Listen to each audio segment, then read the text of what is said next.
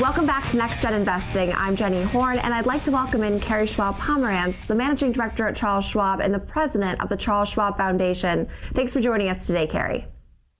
Thanks for having me, Jenny. Always love to see you. So, a not so positive theme to start things off with has been one that's been hanging over the markets, and that's this fear of a recession. Can you explain what a recession is and how long does one typically last?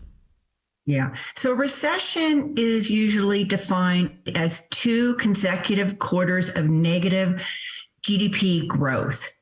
And it's a normal part of the economic cycle. We've seen historically that they come into play about every five years since World War II. And they and they average a length of time a little under a year. So, are there any special steps our viewers should know then to protect their money in case of a recession?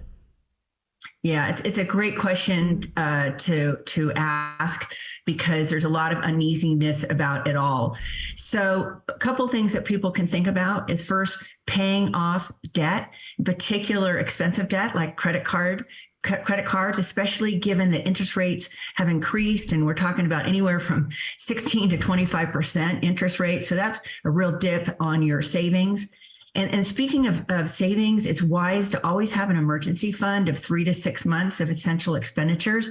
But of course, if your situation's different and you're really uneasy about this, you might have more of an emergency fund.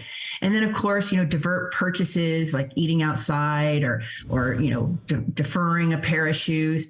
I always like to um, think about shopping in your closet. In fact, that's what I'm going to be doing for the holiday season this year. And I think that's so important into this holiday season to think about discretionary spend versus savings. But as far as investing, should people keep investing in stocks or should they hold on to their money until perhaps then things calm down? Well, it's no wonder that people are pretty spooked by the volatility. But remember, Jenny, we always talk about investing as a long term game. And by bailing your stocks today, you're only going to lock in your losses. And in fact, investments or, or equities are, are on the cheaper side right now. So if you do have idle money, you might even consider investing even more. But again, don't invest money that you're going to need in the next five or seven years just because of this volatility. You don't want to sell at a time when it's at a low. And also, if you do have large amounts of idle cash, make sure you're invested in a money market fund or a CD or a T bill, depending on your time frame. Because as we know, interest rates are up and you get a little bit more money or a little more interest on your money. And then again, also the same rules apply to investing.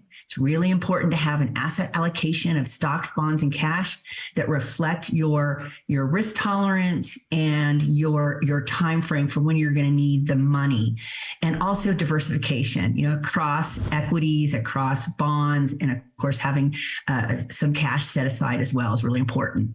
Yeah, diversification is one of those words we hear so constantly now, as well as being risk defined is something we talk about a lot on this show, considering the risk you're taking on, of course, when you're trading or investing. But what kinds of contingency plans should people consider during these times? It's always reassuring to have some level of backup plan, no matter the, you know, the economic background. So if things are tight for you, you might consider getting a side gig. You might consider bringing in a roommate it's just really good to plan no matter what. Again, so you have a contingency. I completely agree. I'm so doomsday that I'm always thinking ways to be prepared just in case of worst case scenario. But Carrie Schwab Pomerantz, managing director at Charles Schwab and the president of the Charles Schwab Foundation, thank you so much for your insight and joining the show today. Thanks for having me, Jenny.